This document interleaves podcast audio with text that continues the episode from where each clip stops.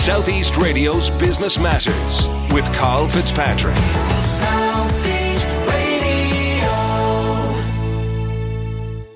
Well, affectionately known as the Skin Nerd, Jennifer Rock had achieved great success with her skincare range, Skingredients, prior to lockdown, and she joins us now to tell us how the business is still a glowing success. Jennifer, we'll be discussing Skingredients, but first, I'd like to find out about how you first developed an interest in skincare. Yeah, of course. I think, like many females, I and males, I suffered with my own skin at a young age, and I was the quintessential nerd. I was slightly plump, I had the, you know, glasses, I had the fringe cut, and I had unfortunately suffered a quite bad, uh, unhealthy skin in a sense, so quite bad acne at the time. And as a result of that, my confidence plummeted. I really leaned on skincare and the structure that it provided, whether it was cleanse, tone, serum, all the things that were huge in the early 1990s. That really allowed me to feel better in myself, and feel empowered, I suppose. I didn't equate it to that at that stage. For me, it was just a, a security blanket. And that just sparked a huge interest of course, you first came to people's attention with the success of the Skin Nerd. Talk to us about the initial idea for that business and the birth of the Cleanse Off mitt. So the cleanse off mitt is it's a small mitt. It takes your makeup off in seconds. It's microfiber. It's better for the environment for that exact reason. And when I was working in a clinic in London at the time, I realised that a lot of people were using wipes and cotton pads and so on and so forth instead of an actual cleansing cloth, which is where the idea for Cleanse Off Mitt came into play. When I launched Cleanse Off Mitt first, honestly, Carl, I didn't have a business plan. I just had a complete dream and a notion and a idyllic one at that, that it would just sell because people would understand that they were better for your skin. And when it launched on it, it did quite well originally.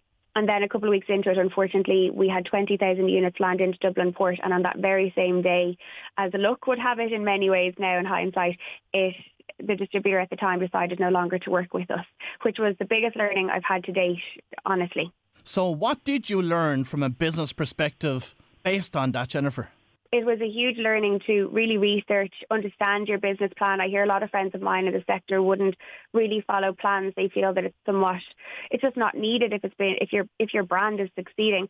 But for me, it's about everything has to be planned. There needs to be a goal. There needs to be timelines. Things need to be measured. Analytics are important. And of course, I suppose contracts. Contracts were huge. I suppose ever since then, I'm a huge believer in reading a contract, having a contract, and everyone, everyone's man, everyone's expectations are essentially managed before you enter into any partnership in any shape or form. And of course, in terms of your customer needs, what are the most common problems which they encounter with skincare today? The main goal people have for their skin tends to be just health. They want to look brighter, fresher, more even, less discoloration. Some people are obviously conscious of lines and wrinkles. Some might have more problematic acne-prone skin. And we work with nutritionists. We refer on to dermatologists. So I suppose we're almost like a hub where you feel like a member, you can get unbiased information and then a plan is created for you thereafter, regardless of your skin goal or concern. And of course, we're hearing a lot about the popularity of natural skincare products. How important is that to your customers?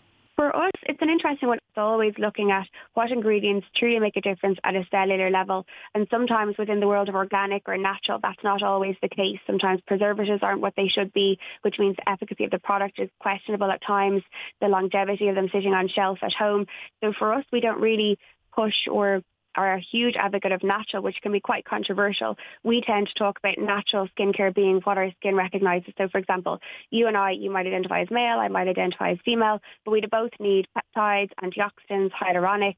these key ingredients that we need within our skin for our skin to perform well same way we should all eat, you know, our protein, our veg, our fat, and drink our water every single day. That same that same concept applies in skincare. So for us, we lean less on natural, and as a result of that, we tend to attract a lot less more a lot less natural of a demographic. But when we teach people that we're allowing their skin to use what their skin sees to be natural, they tend to be really comfortable with it. And did the information and market intelligence that you were collecting through the Nerd Network provide you with a nucleus to create Skingredients? You got it in one. I suppose now we sit with, we're nearly four years old. There's 40,000 clients that we have have gone through, have had their consult. There's a huge retention rate, which is so important to us that we keep with the people that are constantly wanting to grow and challenge their skin and just feel empowered and enlightened by educating themselves. But yes, the ingredients came from observing these clients at an early stage, realizing there was a lot of confusion, there's a lot of saturation, there's a lot of marketing out there, as I said earlier. And so what I want to do is to create a, a simple, a, a really simple but effective skincare range, which is what the ingredients is. We call it a capsule skincare range. So there's only seven products in it. They have a combination of key ingredients that every single person, regardless of their skin condition, regardless of their age, their colour, everything, you just need these in your skin for your skin to be healthier. And Jennifer, is it true to say that your dad played an integral role in the early days of the business? Yeah, of course. So my dad, I'm very, everything is kind of family orientated for me. So when I mentioned the cleanse off mitt earlier, my son at that stage, I had Matthew quite young, so he was cycling up and down to An Post, earning himself a couple of euro uh, for pocket money. My mum and dad were navigating the whole thing. They were driving up and back to An Post and really, you know, really helping to get this business off the ground before we knew it could turn into what it is today.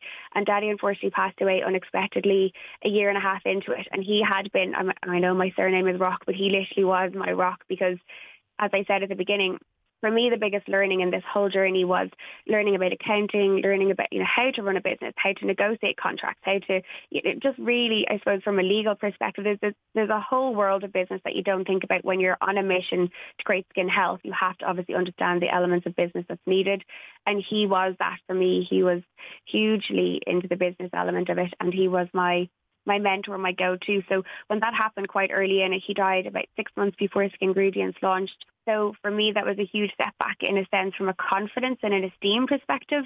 So, I mean, I learned an awful lot from him and just through navigating my way through the business world at that stage. But when you don't have that one person that truly has your back there to steer you right, that was probably the biggest personal and professional obstacle I've had to overcome to date. And how did the pandemic impact the business? And did you work on developing the business during lockdown? Oh my goodness. So I suppose because we're online always, people assume that we naturally just flourish. But unfortunately, I suppose because Skingredients, as you said, is in it's in 300 locations. It's in the Brown Thomas, it's in the Arnott's, it's in lots like Mars pharmacies, like phenomenal prestigious pharmacies across the country. Those that footfall stopped overnight. So the day that they closed, I suppose, in a sense, Skingredients definitely wasn't going to get the same eyeballs on it at shelf level that we'd worked hard to secure. So that was a huge change for us, I suppose, in one sense, because Nerd Network was online and unfortunately because fellow salons couldn't open, we definitely got a lot more interest. And because people are looking at themselves so much on Zoom now, you're just constantly catching yourself. There's, there's a huge spike in skincare in the last 12 months. So I in that sense, it allowed us to become more productive. We took everything completely offline. We all work remotely now. Everything's just centralized and it allows us to instead of meeting at the coffee table having a quick chat and being quite, you know, young in our business approach, everything is now filed, stored, CRMs. It's just it's allowed us to behave like a much more mature business. And Jennifer, in an extremely competitive market such as skincare, what are the trends that you're watching right now? Um, we don't really tend to look at trends too much. Obviously, we're aware of comp- competition. We do tend to attend a lot of the those global trade shows and see what's happening. Back to your earlier question about natural organic, that's quite huge. There's a huge conversation on CBD oil. But unless something truly has weight, has data, has enough science behind it that we can actually see at a skin tissue level, at a cellular level, i.e. where the skin is made, we don't tend to pay much attention to it with the Nerd Network, we're in a fortunate position where brands tend to come and ask will we consider stocking them. But if they don't have the science and the data that we would claim to be sufficient to warrant us to talk about it, we don't tend to we don't tend to enter that world. I do think for the next year there'll be a lot of conversation about blue light. So HEV, which is your high energy visible light, light that you, that's emitted from computers, because inevitably we're all spending a little bit more time on those than ever before. And the other element that I think will become huge is stress and how it impacts skin and the inflammatory element that we need to mind while you are feeling more stressed. I don't think there's anybody on this planet that hasn't had some sort of stressful moment over the last year living in a pandemic and your skin is an organ, so it does have a negative impact on it over a prolonged period of time. And finally, what's next for Jennifer Rock and a skin nerd? Goodness, So I think honestly, just securing the clients that we have in the network, ensuring that we're constantly evolving that business. We were the first to do online skin consultations only, not have a bricks and mortar salon alongside it. So making sure that our community feel valued, heard. They have a direct line to the nerds that they've had the consult with. They check back in with us, making sure that it's always within their budget, that it's easy, accessible. I think that's definitely the driving force to keep that community alive build more and more on that. And then in terms of Skingredients, there will be new product in the future. But for me, it's not about, like I just said, it's not about trends. It's making sure that anything we create is of a certain caliber. Sustainability, of course, has to become a, a much larger focus than it has been in any skincare company to date. So they're kind of the two main pieces that we'll keep continuously driving, always evolving, challenging ourselves and ultimately listening to what people want. Well, if you've just tuned in, that was Jennifer Rock from Skingredients, and I'd like to wish Jennifer every success as she continues to grow her business. Southeast Radio's Business Matters with Carl Fitzpatrick.